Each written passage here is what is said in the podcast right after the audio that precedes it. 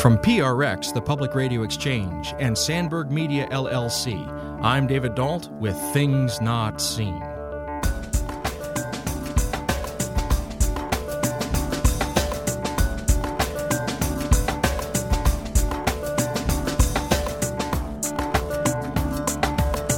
On today's show, we look at the Gospels of the New Testament as a call to reimagine our relationships with each other and with empire.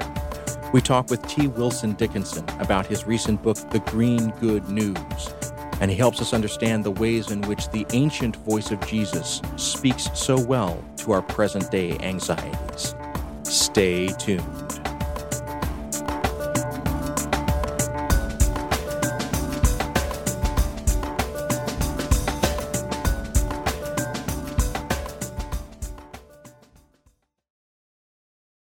Things Not Seen is brought to you in part by Liturgical Press. Liturgical Press is a trusted publisher of resources on liturgy, scripture, theology, and spirituality. They've evolved to serve the changing needs of the Christian church, and they produce resources for pastoral leaders, teachers, engaged learners, and all leaders looking for quality books on faith and culture. Lit Press books are available at your favorite book retailer and online at litpress.org. That's litpress.org.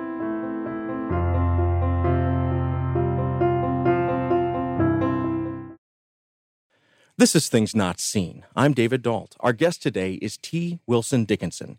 He's a writer, teacher, and minister who lives in his hometown in central Kentucky. He's director of the Green Good News, an organization that is rooted in a number of food justice ministries and which educates, cultivates, and organizes Christian communities to follow the ways of justice, joy, and simplicity. He also teaches theology and is the director of the Doctor of Ministry and Continuing Education programs at Lexington Theological Seminary. He holds a doctorate from Syracuse University, a master's of divinity from Vanderbilt Divinity School, and he's an ordained minister in the Christian Church Disciples of Christ. He is the author of Exercises in New Creation from Paul to Kierkegaard, and today we're discussing his recent book, The Green Good News Christ's Path to Sustainable and Joyful Life. Wilson Dickinson, welcome to Things Not Seen. Thank you, David. It's great to be here. So, one of the things that I noted throughout your book, The Green Good News, is that you are tackling head on the question of anxiety. And as you and I are taping this, we have just gone into an insurgence. We've we've bombed a leader of Iran. Currently, Australia is burning. Um, there's a lot of things going on the day that we're taping this conversation. And I want to start with this question of anxiety. So, you and I are both aware that the world is not as God intends it. And so when we're talking about this phrase anxiety, are we just talking about kind of general dread, or is there something deeper here that we're talking about? Yeah, that's that's a great question. Yeah, I think that there is that there there's an enormous kind of list that we could put together of of reasons why we're anxious that are even beyond like the kind of daily rhythm of our lives, and you know, we're constantly bombarded by you know, the, you know we can wake up each day and there's something new. It's kind of dizzying to even keep up with it, um, and so I think that there there's good reason that there is a sense of dread about what could happen today and what all this is going to add up to in the future. But I also think though that that there's there's a deep sense of anxiety and and I really like how you put it because you know we have a feeling that also the, the world is not as God intended it to be, and and that's not just in the kind of spectacular and virtually cataclysmic moments that you know that we are kind of that are unveiled for us through the media, but I think in our in our daily lives, there's just so much that feels broken and missing and off and hurting and and there's also a sense that not just of injury, but maybe a lack of integrity in our lives, that things are not woven together in a beautiful way. And so I think that there is really a, a widespread sense of anxiety and pain, and there's also not a lot of outlets to even name those deep pains and anxieties that are close to us. And so I think a lot of times that anxiety hardens over into apathy and, cynicism, even. And, and, and sometimes I think we're not even aware of the sources of just this deep kind of pain and dissonance we feel in here. Well, and I wanted to start with that note of anxiety because your book is dealing with the notion of good news. But you address this head on and at the at the conclusion of your book, you start off with a sentence that when I read it it just floored me. The good news often feels most distant at night. And then you go on to say that you spend some of your nights sleepless and feeling weighed down by the scope of the challenges we all face. And I think that's what I was wanting to get at with that first question is that, you know, I can't immediately stop the fires in Australia. I can't immediately stop the fact that we might be on the brink of war once again with a foreign nation. And so I think that I'm very much like you, as you characterize yourself in these sentences, that I stay up at night and I fret over these things.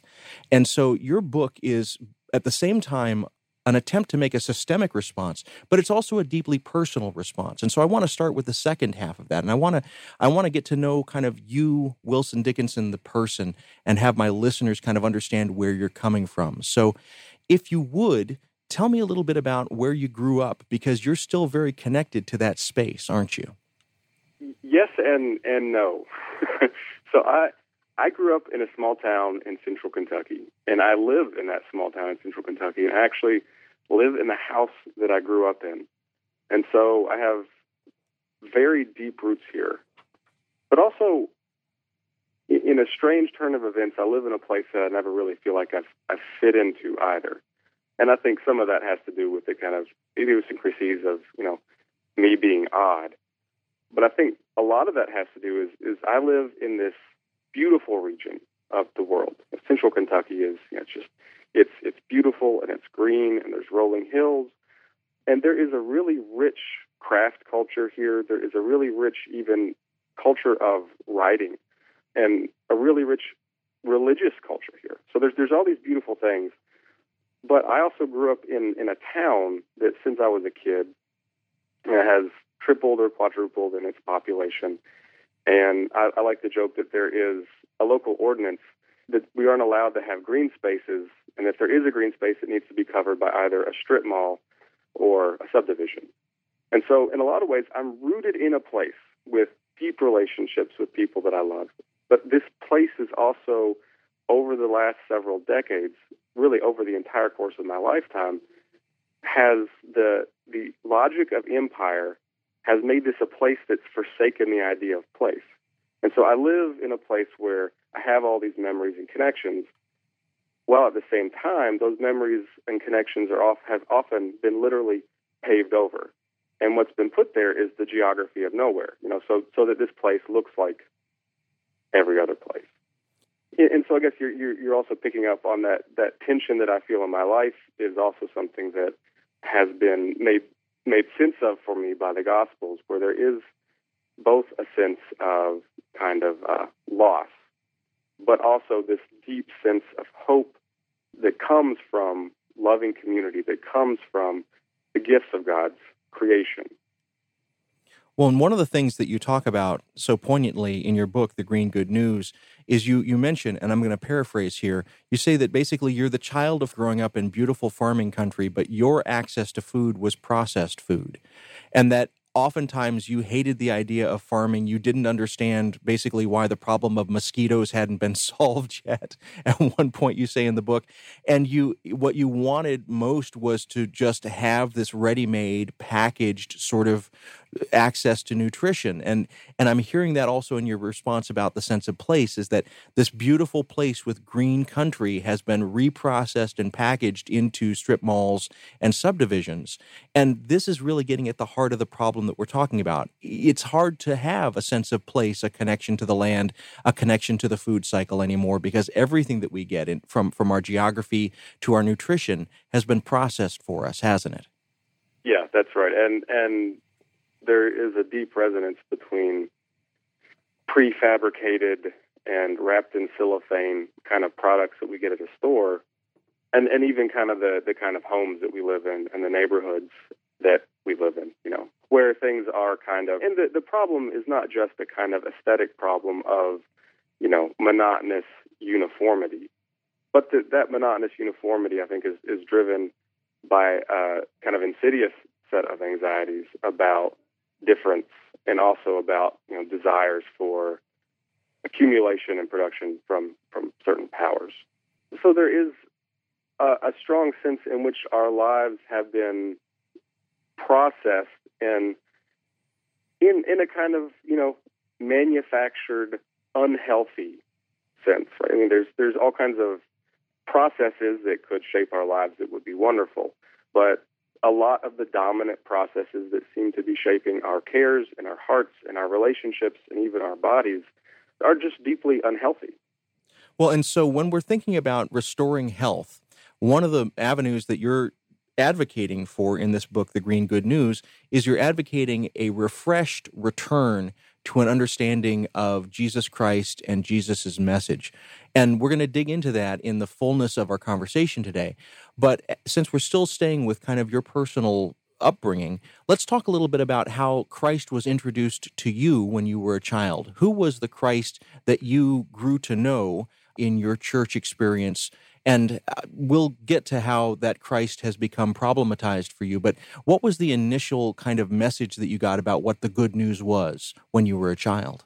Yeah, so I, while I while I grew up in Kentucky, my upbringing is in kind of liberal Protestant traditions, and so the Jesus that I encountered as a kid was a Jesus that was sometimes I think thought of as a teacher um, and a teacher of love and inclusion and peace.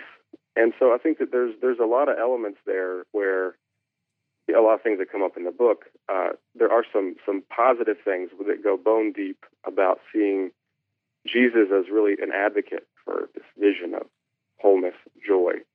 But the underside of I think that the Jesus that I was maybe raised with was that Jesus was kind of a nice guy in in the South, uh, I think, especially in the South, but really everywhere, I, I think niceness is actually a, problem. You know, I, I think kindness is good, meekness is good. You know, those are all kind of theological terms that we could talk about later. But niceness is really just about kind of uh, maintaining the status quo, right? Not shaking things up. And it, or, or you know, it's there's there's a reason why in the South, the the place where kind of white supremacy and slavery and racism were most obvious and most violently expressed. There's a reason why etiquette is so powerful, right?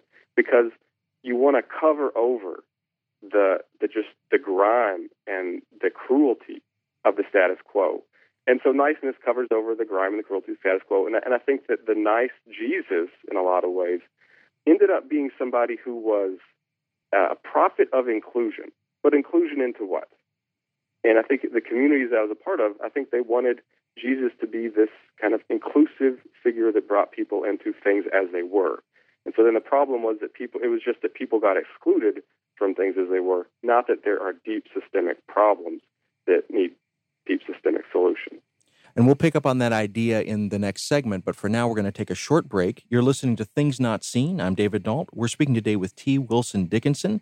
He's a writer, pastor, and organizer in Georgetown, Kentucky. He teaches at Lexington Theological Seminary, and we're talking about his recent book, The Green Good News Christ's Path to Sustainable and Joyful Life. We'll be back in a moment.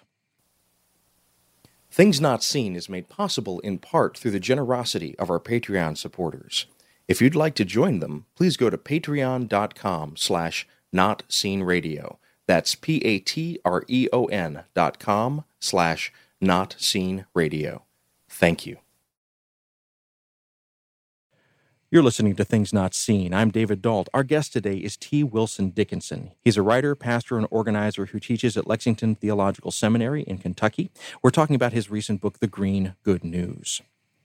Well, before the break, we were talking about how the vision of Jesus that you grew up with was pushing in a direction of love, inclusion, and peace, with Jesus being a possible advocate figure for those that are least wanted in society. But you were also talking about ways in which that vision of Jesus was stopped short by a sort of cultural understanding. And in particular, you were you were thinking about how in the South niceness is used to protect the status quo. And I think that's a great place to bring in a portion from your book, The Green Good News, that I've asked you to read. And it's a section where early on in the book, you're starting to talk about Jesus at the crossroads of the imperial and the covenantal. And I'd like you to read that passage if you don't mind. Yeah, yeah, thank you, David.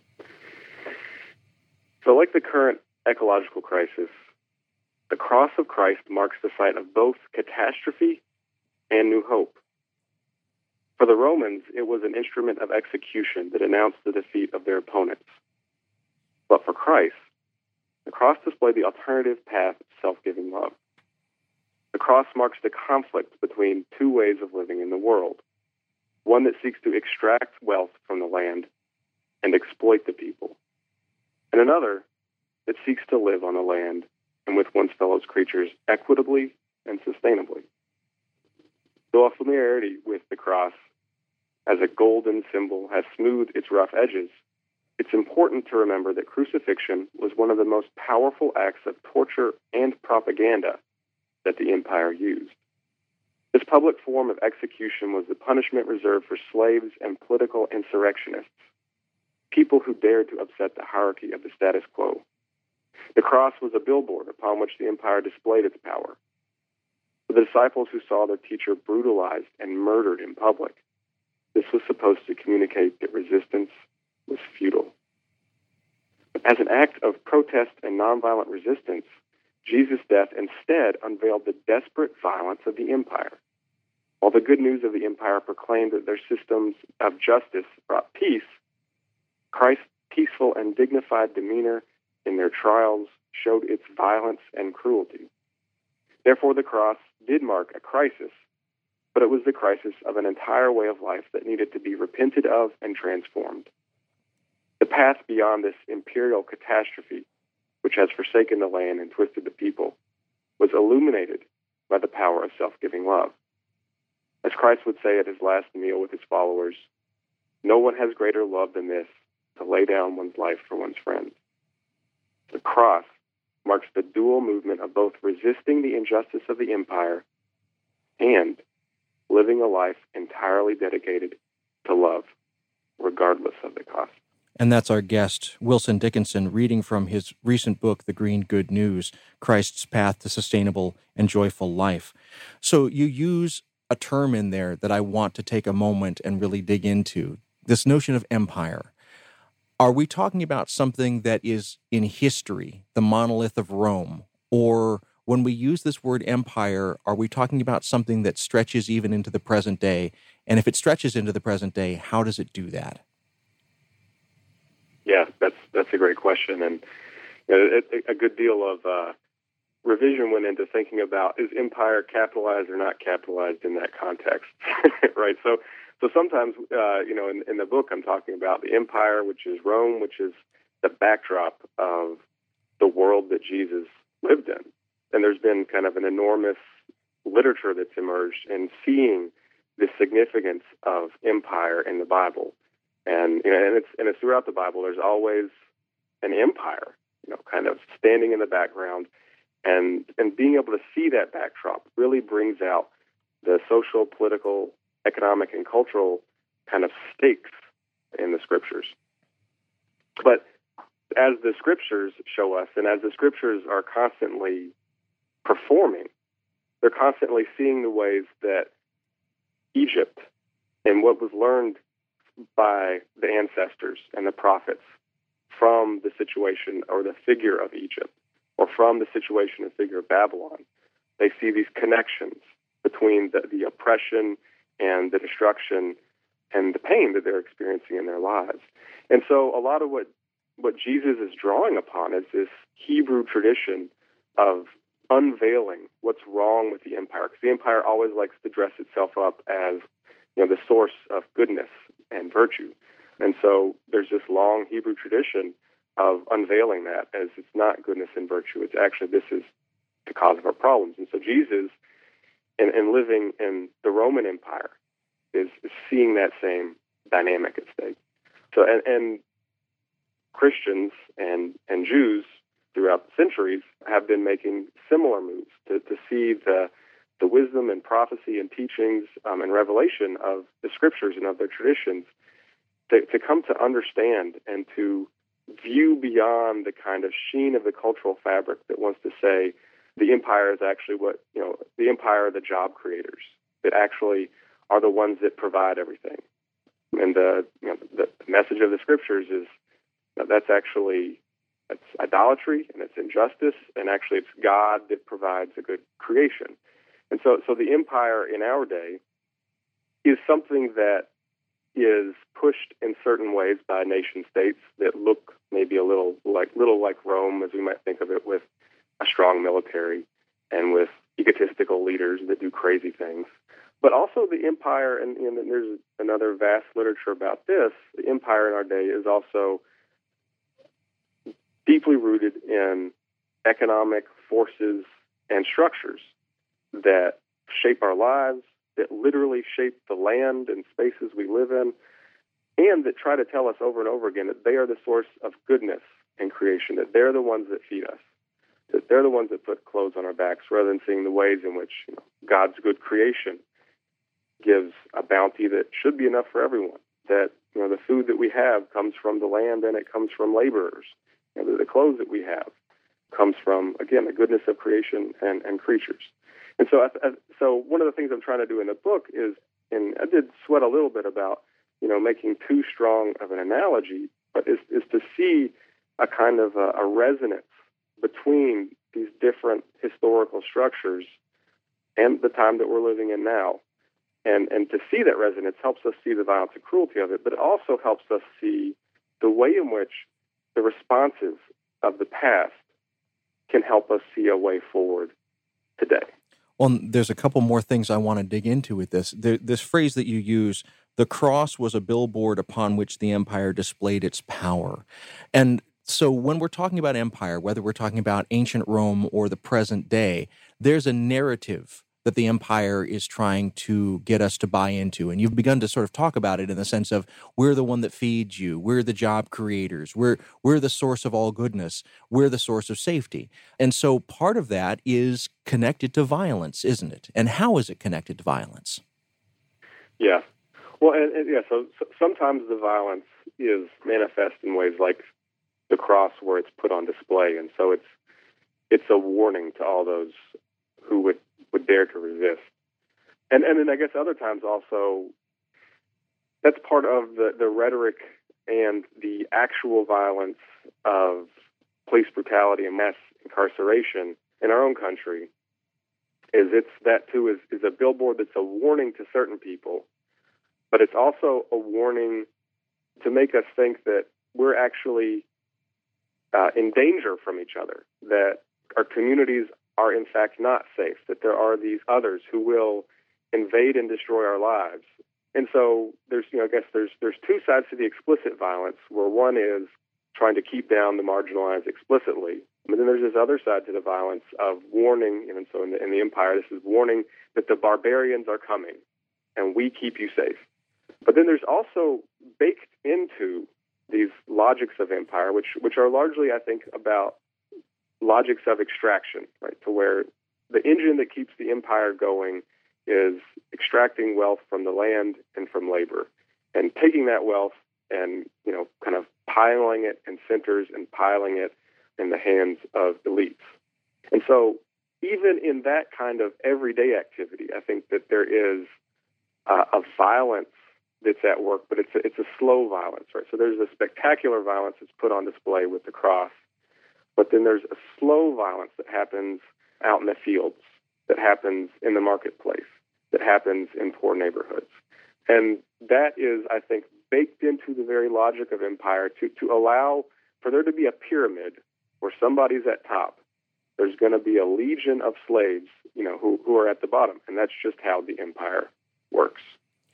If you're just joining us, this is Things Not Seen. I'm David Dault. We're speaking today with T. Wilson Dickinson about his recent book, The Green Good News Christ's Path to Sustainable and Joyful Life.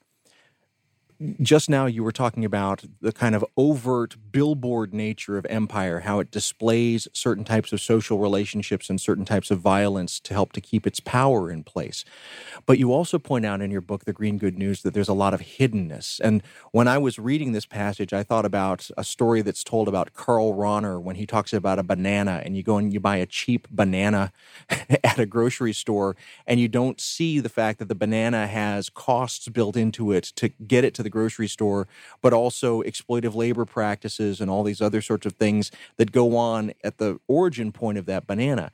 And when I was thinking about this, you were talking not about a banana, but about a cup of coffee. So take us back to that cup of coffee and help us understand how that cup of coffee can open up for us some of the things that empire hides in terms of these power relationships.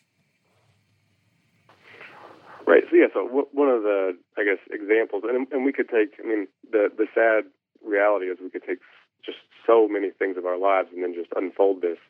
But so one, one of the examples I was thinking about where uh, I was at a meeting of the World Council of Churches, and you know, before I left, uh, the, my roommate at this event was a pastor from Burundi.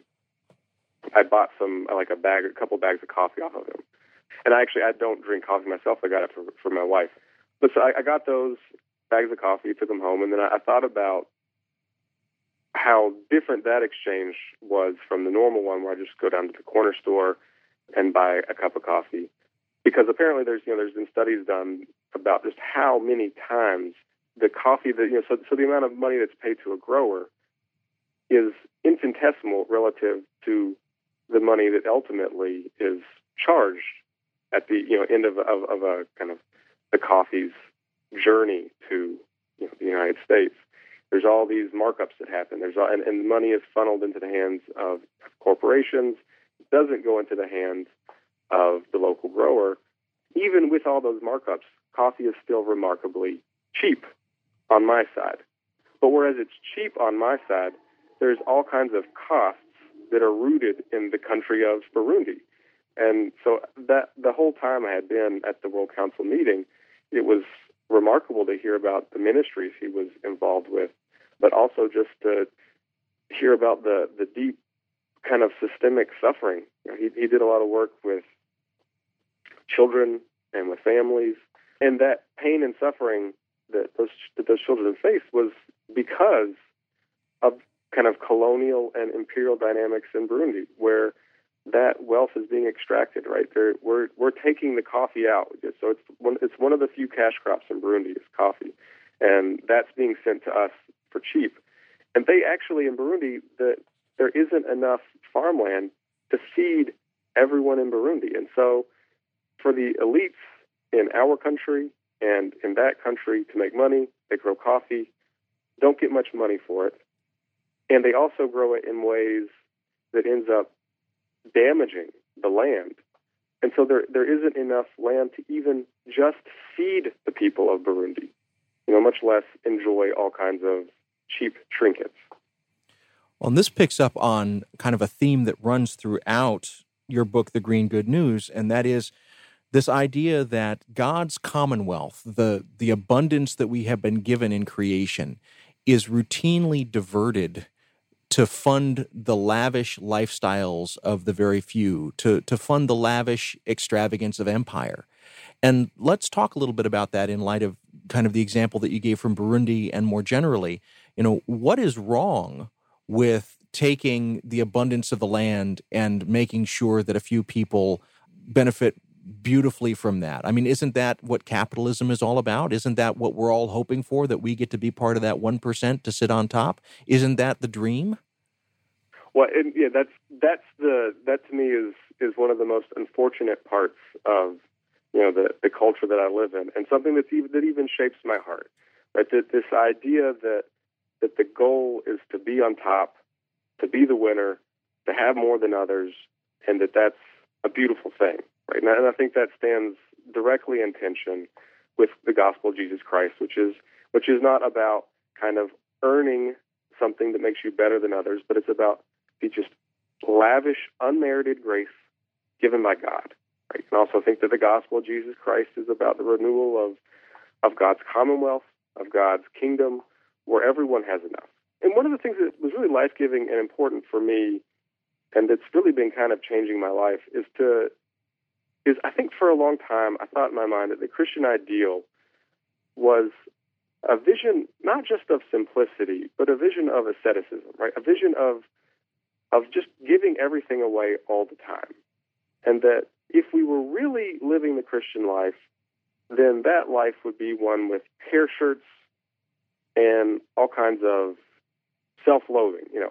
But but actually, I think the, the vision of Jesus is a vision of a simple but beautiful, joyful life. So when we think about this, there are examples that we could find of a different way because you talk about kind of going into asceticism as one possible Christian option. There are other examples that we can think of from Christian history. One example that comes to my mind would be the Quaker John Woolman, and he famously dressed in gray uh, in the in the colonial times because he refused to wear clothing that was dyed with colors that had come over on ships that also carried slaves. So that's a touchstone for me about a way to live differently in the world. I think a touchstone for you is pretty clearly Wendell Berry, and I'd like to ask you a little bit about the influence of Wendell Berry on your thinking. Yeah, and yeah, so, so that's one of the things I was thinking about with some of the beautiful traditions of Kentucky. You know, and, and as as the crow flies, Wendell Berry actually doesn't live that far from where I live.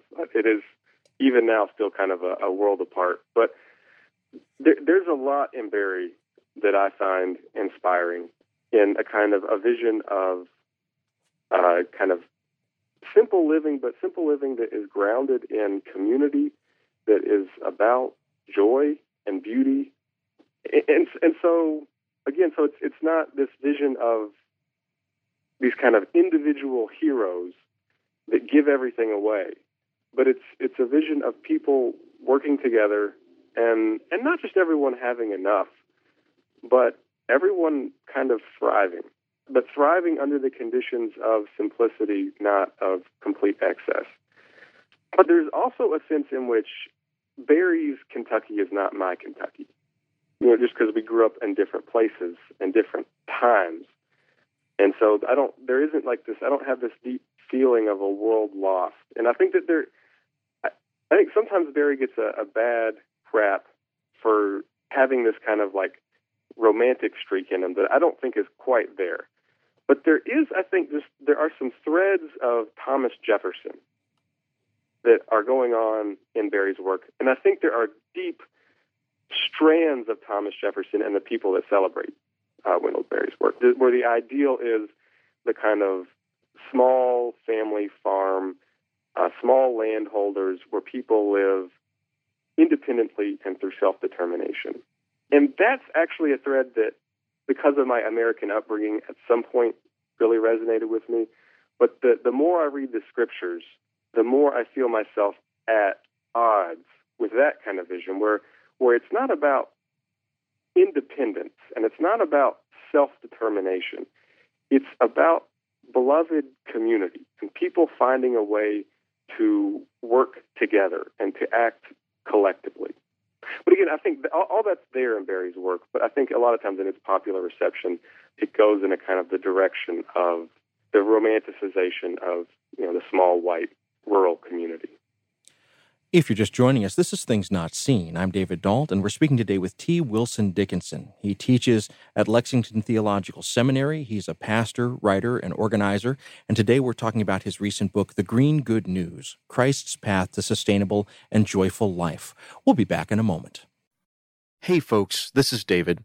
Thank you for listening, and thank you for supporting the work that I do. As you're probably aware, in addition to this show, I help produce a number of other programs about culture and faith. One of them is the Commonweal podcast, produced by my friends over at Commonweal Magazine. For almost a century now, Commonweal has staked a claim for Catholic principles and perspectives in American life and for lay people's voices within the church. Their podcast features a wide spectrum of voices discussing art, politics, religion, and civil society. Each episode offers three or four segments that amplify the pages of the print magazine and move into new frontiers. I've been a reader of Commonweal for a long time, and I'm thrilled to share this new podcast with you, whether you're a longtime reader yourself or just discovering it for the first time. You can find the Commonweal podcast on Spotify, Google Play, and Apple Podcasts, as well as on their website, commonwealmagazine.org slash podcast. That's commonwealmagazine.org slash podcast.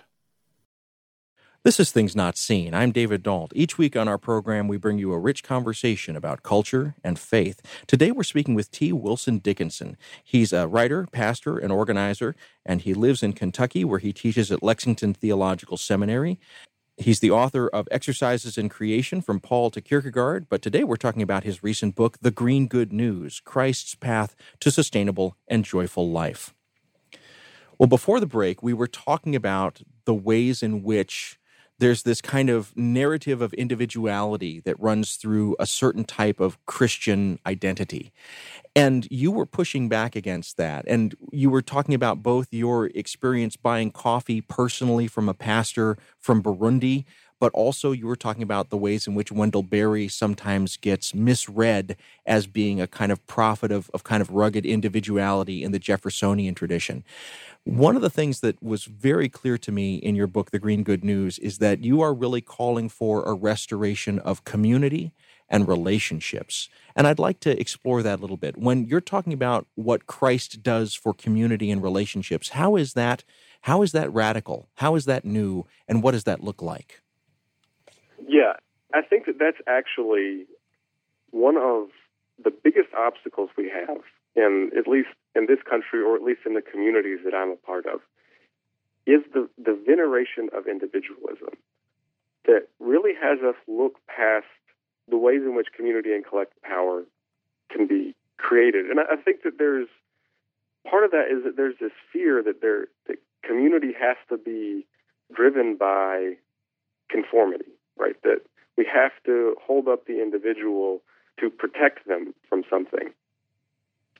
Whereas I guess what I'm seeing more and more in the scriptures, and I guess you know, this is, like you said, uh, the vision and traditions of Christianity I was steeped in weren't so much about the ways in which individual souls need to be saved for heaven, though that is such a powerful part of what Christianity means in America. That has still deeply shaped me. But they, they were there was still a deep sense that what was most centrally at stake in religion was the beliefs of individuals and the liberties of individuals. I think that the biblical vision, I really don't, I think that for the most part, individuality, not individuality, independence is seen as a sin. And, and not a sin because people are different, but a sin because independence is to hold that up as a goal is to actually diminish our relationships, to actually, it's a barrier for us to see ourselves as creatures that are a part and woven into a creation, right? And as creatures in creation, I think that that metaphor helps us see that in creation there's there's a proliferation of difference. Difference is what actually makes an ecosystem work. So I think that that's also in that relational space and in that space of kind of creatures working together, it seems to me that's where Jesus worked. And that's where he his interventions take place. And these practices of building community and changing relationships. And through those kind of social, communal transformations to build collective power that can then even make greater change. Well, I'm going to pick that up now and ask you about some concrete practices that we can be employing as people of faith to begin to enact the kind of reinvigorated relationships that you're talking about. And your book, The Green Good News, breaks out into two parts. The first part, you are talking about kind of a this new way of or this this renewed way of looking at Jesus. But then you move in part two into specific practices. And I'm going to paraphrase those practices, but I'm going to call them teaching new stories, healing of physical and spiritual bodies, and then the hospitality of sharing communion at table together. And I'd like to dig into each of these. And so, one of the things that you advocate for is kind of going back into the parables. What can the parables teach us about practices that can help to shape new relationships? So, a biblical scholar, William Herzog, has has a really good line that he says that you know, we've been we've been taught that the parables are earthly stories with a heavenly meaning. But it turns out that probably a better way of reading the parables is that they are earthy stories with a heavy meaning, which is to say that the parables are actually like little political cartoons that Jesus is telling that show they, they usually tell a funny story in which things are a little exaggerated, but through those exaggerations and the strangeness of the story, the order of empire is unveiled. Right? And so, and so that's one of the functions that the parables can do for us is they can kind of do this work that we've been talking about so much in this in our in our conversation about beginning to see that the empire that the that the boss is actually not the agent of goodness, but someone who is themselves a, a cog in a machine, and a machine that's maybe not helping us, or that's that's certainly not helping us. So the parables reverse conventional wisdom, and they unveil the empire for what it is. And so I think that but they, and they, they do that by showing everyday scenarios and putting a twist on them. And so I think that we would be well served by looking at the parables in the way that they both have this kind of these earthy stories with a heavy meaning that delve deep into the dirt of everyday life and begin to help us think about what's really going on there. Because I think that the kind of the our, our heavily uh, mediatized world where we our, our attention is drawn to spectacular often turns our attention away from the everyday. And I think there's a tremendous amount of power that's hiding right there in the everyday. So the parables can help, again, unveil some of the problems, but also the parables show us a pedagogy that is sometimes also joyful and also sometimes shows positive examples of how small things in every day, right? Like so, a mustard seed, like a woman kneading bread, like the, the, these these can be acts of the kingdom that actually build up relationships and that nourish bodies and that help to begin to build the Holy Spirit that can transform our lives. So, am I hearing you correctly that these kind of actions are there every day because we're already kind of engaging in these processes of kneading bread and sowing mustard seeds and plowing fields and doing the things that help to keep society going. But the story that we attach to those actions can be altered because right now the story is this serves the empire and this is for the leaders. But if we change the story, then this can this same action can become this builds community this builds the kingdom. First of all am i understanding that mechanism correctly or would you say it in a different way?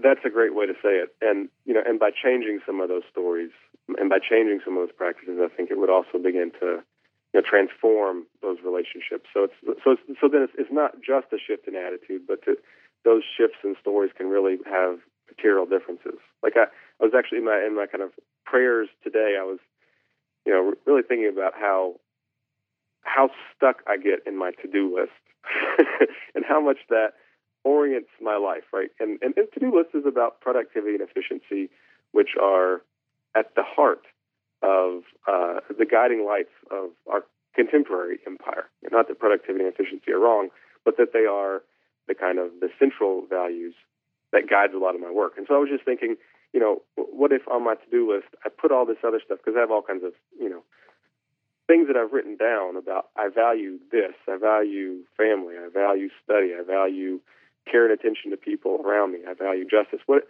what if I started writing in my to-do list that, you know, those kinds of things and I made myself check those off, right? And, so I think that would be like a, a practical way of inserting those stories into that kind of everyday space. If you're just joining us, this is Things Not Seen, and I'm David Dault. We're speaking today with T. Wilson Dickinson. He's a writer, pastor, and organizer who teaches at Lexington Theological Seminary in Kentucky. We're talking about his recent book, The Green Good News Christ's Path to Sustainable and Joyful Life. So, we've been talking a little bit about telling new stories, but you also give two other kind of practical steps, and one of them is this idea of healing and healing both the spiritual and the physical body. Help me understand what that healing looks like. Does it just look like going to a better doctor, or are we talking about something different than simply the medical healing that we oftentimes think about in regard to this question?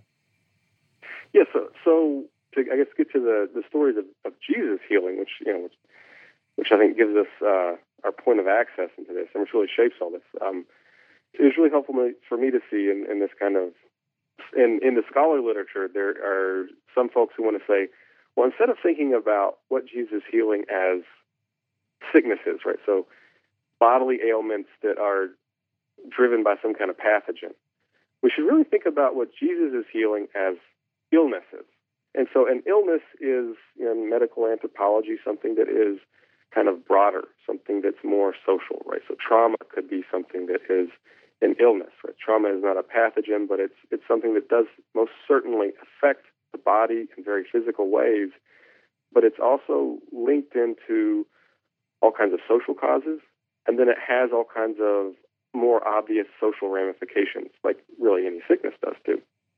But so what Jesus does is he comes into situations where people are damaged, oftentimes by social structures, and damaged in social ways and his words of healing are not kind of an intervention in the natural order to do something that's supernatural, but it's actually the restoration of God's created order for things to be as they should when they've been damaged by broken systems.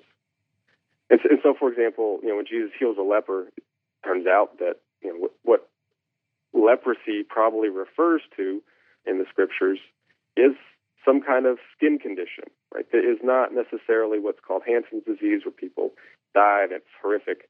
Um, but it's, it may be something more like what we would call psoriasis or just a whole variety of things. And so being called a leper in that ancient context meant that you were kind of ostracized from the community. And so when Jesus heals a leper, part of what he does is he changes the name that is put on that person. Instead of being a leper, they are now invited back into the community. And so by healing them, he is he's healing a social injury with a social response. And part of that social response is to give someone a, a, new name, right? They're not leper that's ostracized, they're a child of Christ, invited into this new household and this new kind of community. And so, similarly, I think in our age of individualism, where we, we all think that we are kind of little entrepreneurs that should be kind of champions for ourselves or climbing up the ladder of success, it can be healing for us to get a new name, right? To, to think of ourselves differently, to think of ourselves not primarily through that lens of our job, but to think of ourselves as children of Christ, to think of ourselves as members of the, the blooming kingdom of God.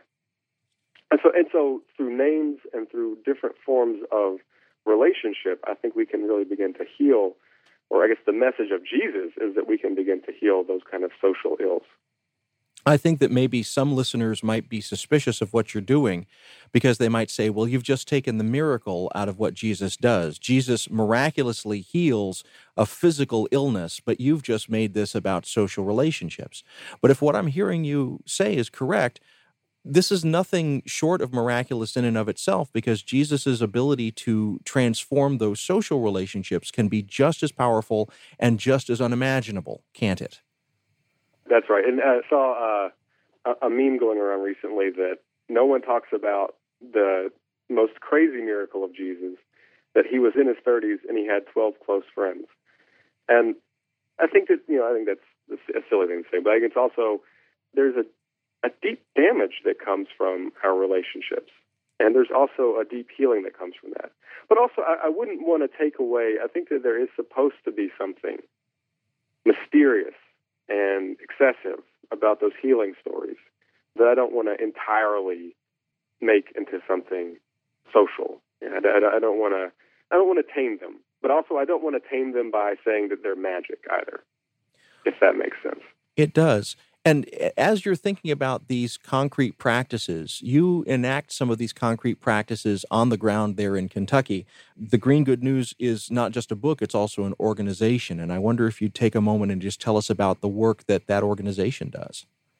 Yeah, so uh, Green Good News is, as, as an organization, is kind of an umbrella for a number of different initiatives that are rooted in central Kentucky.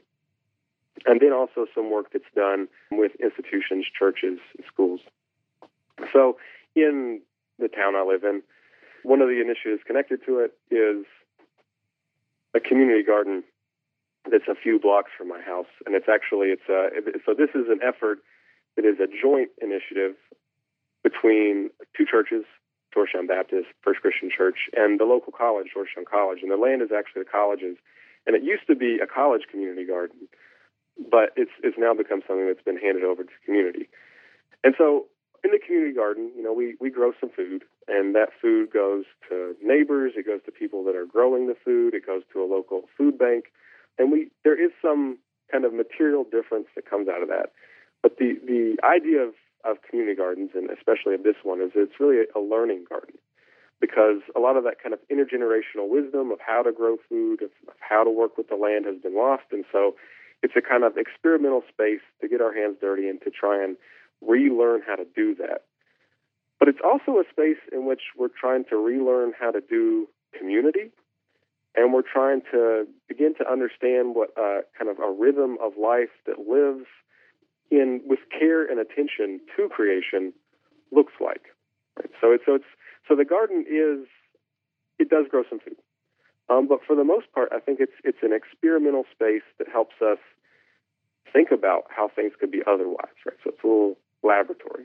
And another initiative that kind of is connected to the Green Good News um, is a, a, dinner church that meets at our house. And so a couple times a month, an intentional community gathers in our house, and we all at the same time have dinner, have a worship service, have a Bible study, have a prayer service. You know, kind of it's it's all blended in together. And initially, I was thinking of, of that dinner church as a new church start. It's kind of morphing into something that looks more like a what, what might become like kind of a multi-household intentional community. And so those are kind of like small little mustard seeds, little relational spaces where relationships are being built, our hearts are being transformed, and hopefully concrete local stuff comes out of that.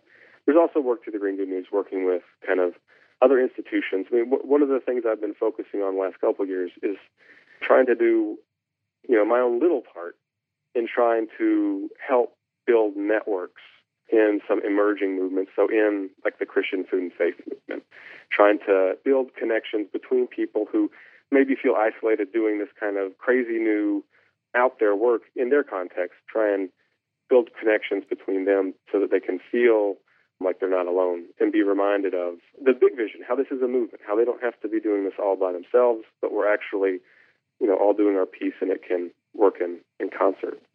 Well, we started our conversation talking about the kind of huge anxieties that face us both in our day to day lives, but also in the darkness when we're up at night. I'm curious, as we're talking about practices, what is something right now that you are doing that is keeping you hopeful? Well, there's a few things. One is I have a four and a half year old, and though there's a lot of dark nights where thinking about the future is so much more terrifying because of him. You know, there, there's a lot of joyful days where just simply being with a child helps you see the newness of things and helps you see the, the way that, you know, the future really isn't written. And I guess some other things that are giving me, me hope are, again, being connected in with with a number of movements. There's there's certain things that have not been allowed to have been said in American public life and really even private life for a long time, which now we can talk about. Right? So, so just for one example, is there are people out there who talk about socialism, and it's something that connects with working class people, and it's something that connects with young people, and it's not something that is seen as a boogeyman. And it's a different vision of socialism to what I think we saw in the 20th century. That gives me hope. I'm not even sure what that's going to look like or where that's going to go, but that gives me hope. And it also gives me hope that, you know, that there are, I guess in Chicago this happened, in Kentucky it happened, you know, the, the teachers have begun to connect and find a voice and find power. And so there's there are these movements I think that are starting to coalesce. The the future is definitely unwritten around them, and it's not clear what will come of that. But I guess that's that's also the space of hope, where it's it's not optimism, it's, it's the hope in, uh, in things not seen. Wilson Dickinson, I have to say that this has been kind of a season of despair for me, and I found your book, The Green Good News, to be a beacon for me. And reading it was a joy. It's incredibly clearly laid out. And your your attention to the scripture and to the careful reading of the of the gospels is evident on every page. It's evident that you are trying to think of ways to apply your faith to the big problems that we're facing today. And i just want to encourage my listeners to pick up a copy of the book because for me it was a real touchstone of hope in a time of despair. Thank you for writing the book but also thank you for taking the time today to talk about it with me and with my listeners. Well that's Thank you, David. That that means so much, and it's it's been a joy to talk with you. And also, I want to say it's it's a joy to to listen to your radio show. I'm really grateful for your ministry, and I guess this this didn't come up in our conversation, but we we've known each other for a long time, and and you were a doctoral student when I started off in divinity school, and I've always appreciated not just your friendship but also your wisdom. And you and you, there are things that you said back then about writing and theology that have been with me ever since. And so I'm, I'm really grateful for your friendship and your insight then, but also for your witness today. Well, thank you for those kind words, and thank you again for being with us. Things Not Seen is produced by Sandberg Media LLC. We're distributed nationally by PRX, the Public Radio Exchange. Today's show was recorded at the William Adams Studios in beautiful Hyde Park here on the south side of Chicago, Illinois. Our studios have a home courtesy of the Zygon Center for Religion and Science, part of the Lutheran School of Theology at Chicago. Neither Zygon nor LSTC are responsible for the content of this program. Our theme music is composed by Gene Kija. Our show is made possible in part by the generosity of supporters on Patreon. You can find out how to help us create great programs by going to patreon.com slash notseenradio. You can follow us on Twitter at notseenradio. Visit us on Facebook and like our page to receive regular updates about the show and find out more about our guests. That's facebook.com slash things not seen radio. And you can sign up for the free podcast, listen to old shows, send us an email, and find out more about our guests if you visit us on the web at thingsnotseenradio.com. I'm David Dault, and we'll be back next week with more conversations about culture and faith. Please join us.